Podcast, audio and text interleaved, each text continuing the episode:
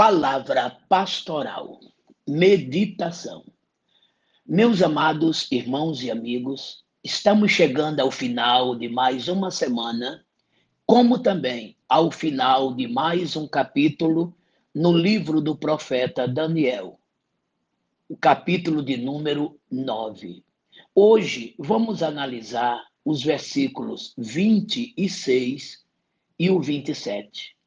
No versículo 26, o anjo diz a Daniel que, terminada as 62 semanas, o Messias, o ungido, sairá, enfim, morrerá. E, a partir daí, vai chegar para invadir a cidade um governante diferente.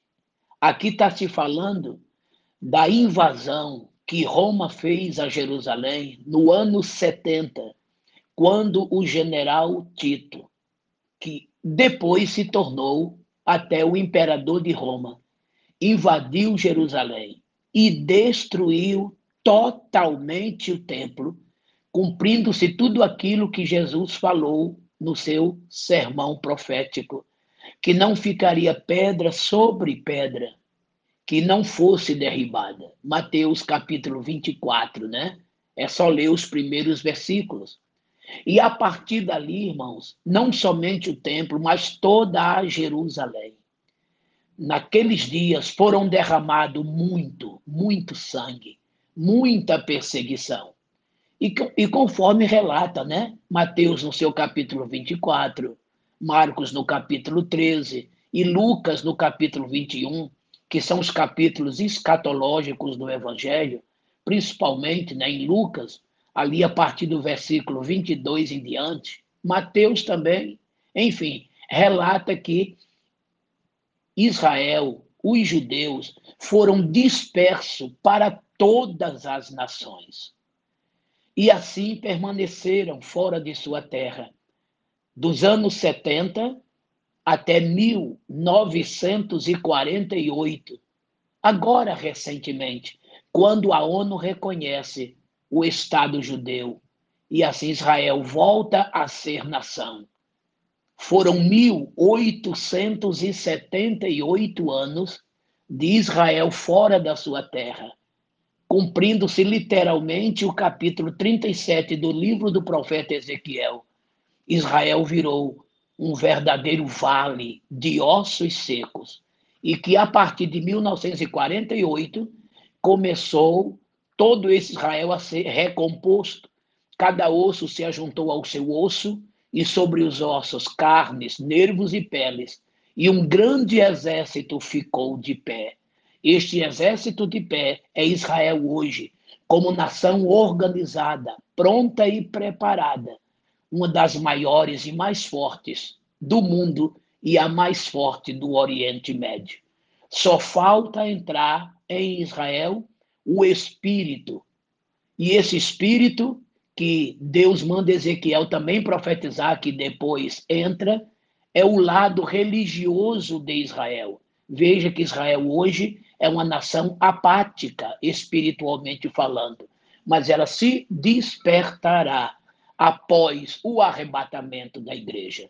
Então, Israel é o cronômetro de Deus, é a figueira que, que, que, começou a brotar, indicando que o verão está próximo. E é esse período que estamos vivendo o intervalo da penúltima para a última semana. Intervalo este que já se passaram 2020 anos. É o intervalo denominado de a dispensação da graça, a dispensação do Espírito Santo, a dispensação da igreja. Agora, a trombeta vai tocar. E quando a trombeta tocar, a igreja arrebatada será. A partir daí, dará início à última das 70 semanas. O programa, então, que Deus tem com os gentios chegará ao seu fim no arrebatamento. E aquele programa, lembra que Deus havia colocado na gaveta, que ele havia interrompido com os judeus, ele reabre agora. nessa 70 semana que se inicia após o arrebatamento da igreja. E como é uma semana de anos, são os últimos sete anos para compor os 490 anos designados sobre Israel, sobre as 70 semanas. Então, agora, esse versículo 27 de Daniel retrata exatamente a grande tribulação. E se tudo está neste versículo 27, o nosso Apocalipse detalha, conta tudo isto em detalhes, desde o capítulo 6 até o capítulo 18 do Apocalipse. Veja, são 13 capítulos que o Apocalipse designa e esclarece tudo o que acontecerá nesta semana de Daniel, dos capítulos 6 até o capítulo 18. E vão acontecer muitas coisas.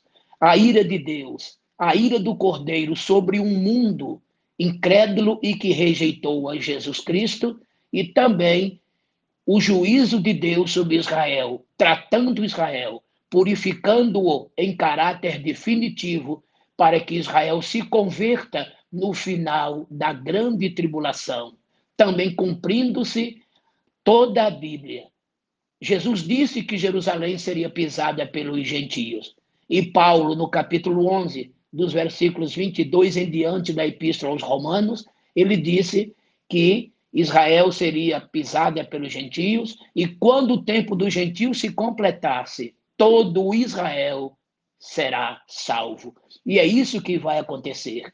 E neste período da grande tribulação, nós teremos os juízos dos sete selos, os juízos das sete trombetas e os juízos das sete taças. Esse anticristo se levantará, é a besta que sairá do mar. Capítulo 13 do Apocalipse. Mar aqui são as nações, e ele terá o poder político do mundo. Ao seu lado, o poder religioso comandado por um homem chamado falso profeta. Aqui está a trindade maligna, o dragão, o diabo, para querer imitar Deus Pai o anticristo, o homem que comandará o mundo politicamente para querer imitar Deus Filho, Jesus Cristo. E o falso profeta, o homem que governará o mundo politicamente, imita, imitando o Espírito Santo. Então veja, leia todo o capítulo 13 do Apocalipse. Meus amados irmãos, serão dias difíceis, terríveis e tenebrosos.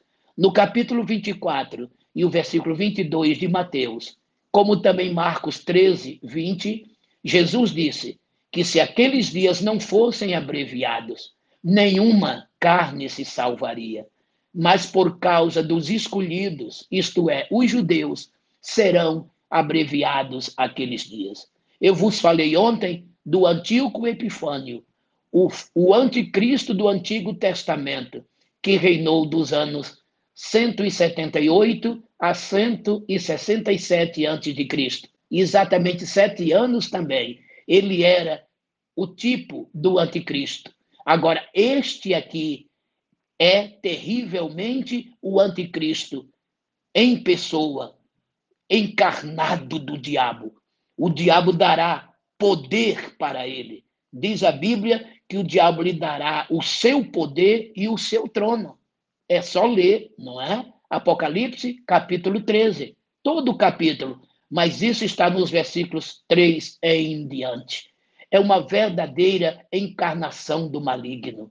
Segunda Tessalonicenses, capítulo 2, de 1 até o 11, Paulo nos relata que este ser entrará no templo em Jerusalém, fazendo cessar o sacrifício, fazendo mudar, a, cessar as leis, mudar as leis e sacrificando animais imundos. Isso sem falar de um ídolo terrível que ele colocará lá. E Jesus disse: quando a, a abominação né, da assolação estiver no lugar santo, do que falou o profeta Daniel, quem lê, entenda. Mateus 24, 15. Esta abominação é exatamente um ídolo que ele porá lá dentro do templo para que o nome de Jeová seja profanado. E ele quer ser tratado como Deus, adorado como Deus. Isso na metade da semana, não é? Isso quer dizer que os três anos e meio iniciais será diferente, governado por dez reis e uma religião sincrética. Mas no segundo período, na outra metade da semana, ele, em pessoa, governará. E a Bíblia nos fala de 42 meses, no capítulo 13, e no capítulo 12 fala de 1260 dias. E Daniel fala de um tempo, tempos e metade de tempo. Todas estas três contagens querem dizer três anos e seis meses.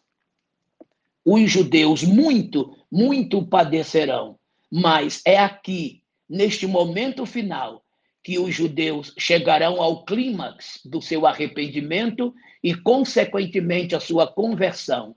Na hora que Jesus descer, na sua segunda fase, da sua segunda vinda com a igreja, que derrotar as tropas do anticristo, é aí que os judeus verão que aquele Messias poderoso que ali está era o mesmo Jesus que eles mataram há milênios atrás.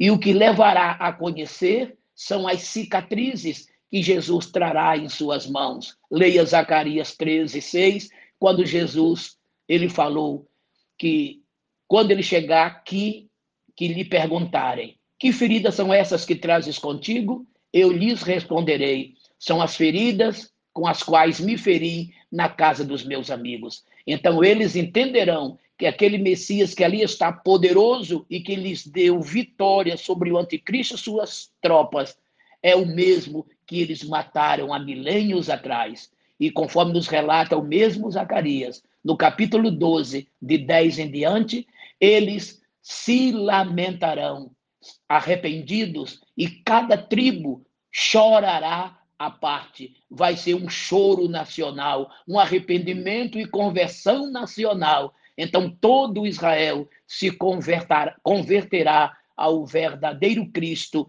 ao seu Yeshua Hamashia, Yeshua Hamashia, o Cristo, o Messias, e a partir daí Israel para sempre voltará a servir ao Senhor e com a igreja ingressará no milênio. A diferença é que a igreja estará em corpos glorificados e os judeus, ainda em carne, atravessarão o milênio. Mas no final do milênio, eles também serão transformados para entrarem com a igreja na eternidade para sempre adorarem ao Senhor nosso Deus. Então, amados, esse tempo está chegando e nós vamos vivê-lo de maneira diferente através do arrebatamento, já em corpos glorificados e premiados, recompensados por tudo que houvermos feito aqui na face desta terra. Então, enquanto o tempo é hoje, estamos na graça, façamos a nossa parte.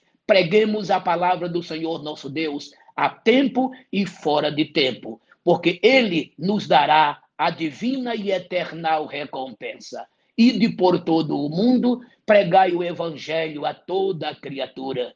Ide por todas as nações, fazendo discípulos e batizando-as em nome do Pai e do Filho e do Espírito Santo. Marcos 16, 15 e 16 e Mateus 28, versículo 19, respectivamente. Que Deus abençoe a vocês e que saibamos entender que Deus tem seus planos traçados e tudo determina e nada se pode mudar, porque passarão céus e terra, mas a palavra do Senhor jamais passará. As 70 semanas que foram designadas sobre Israel já se cumpriram 69 e falta uma para se cumprir, que será após o arrebatamento da igreja.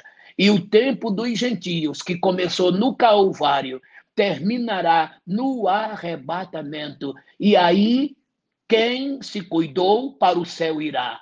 Quem não se cuidou, salvação não mais terá. A partir daí é com os judeus, porque se as 70 semanas são destina destinadas a Israel, A última semana, indubitavelmente, também é, porque a última semana faz parte das 70 semanas. Ser fiel até a morte e dar-te-ei a coroa da vida. O nosso tempo gentio é hoje, o nosso tempo é agora. Cuidemos-nos, tomemos cuidado que a nossa vida esteja pautada na Bíblia Sagrada e escondida com Cristo em Deus. Efésios, Colossenses capítulo 3 e o versículo de número 3. Sejamos fiéis e por prêmio recebamos a coroa da vida eterna. Apocalipse, capítulo 2 e o versículo 10. Meu irmão, minha irmã, seja fiel, a exemplo de Daniel, seja íntegro, sincero e santo, e assim receba o direito à vida eterna. Deus abençoe a todos. Pai eterno, receba, Senhor, a nossa adoração e louvor que a nossa fidelidade e integridade e anseio de ministrar a tua palavra ao mundo, tudo isto juntos nos leve a estar contigo, ser por ti recompensados, e a maior recompensa é estarmos com o Senhor para toda e por toda eternidade. Cura os enfermos, dê solução aos problemas, vem trazer sossego e paz aos corações, principalmente da tua igreja, nesta época de tanta agonia mundial. Eu te imploro, ó Pai, em nome do teu filho Jesus. Amém. A você, o meu afetuoso e forte abraço. Lembrando-te que domingo está chegando. É o dia de estudarmos a palavra do Senhor e também adorá-lo no seu templo, se possível, é claro, né? Na beleza da sua santidade. Mas se não é possível, em casa, todos adorando ao Senhor nosso Deus. Quero te desejar um maravilhoso e excelente final de semana. A paz do Senhor.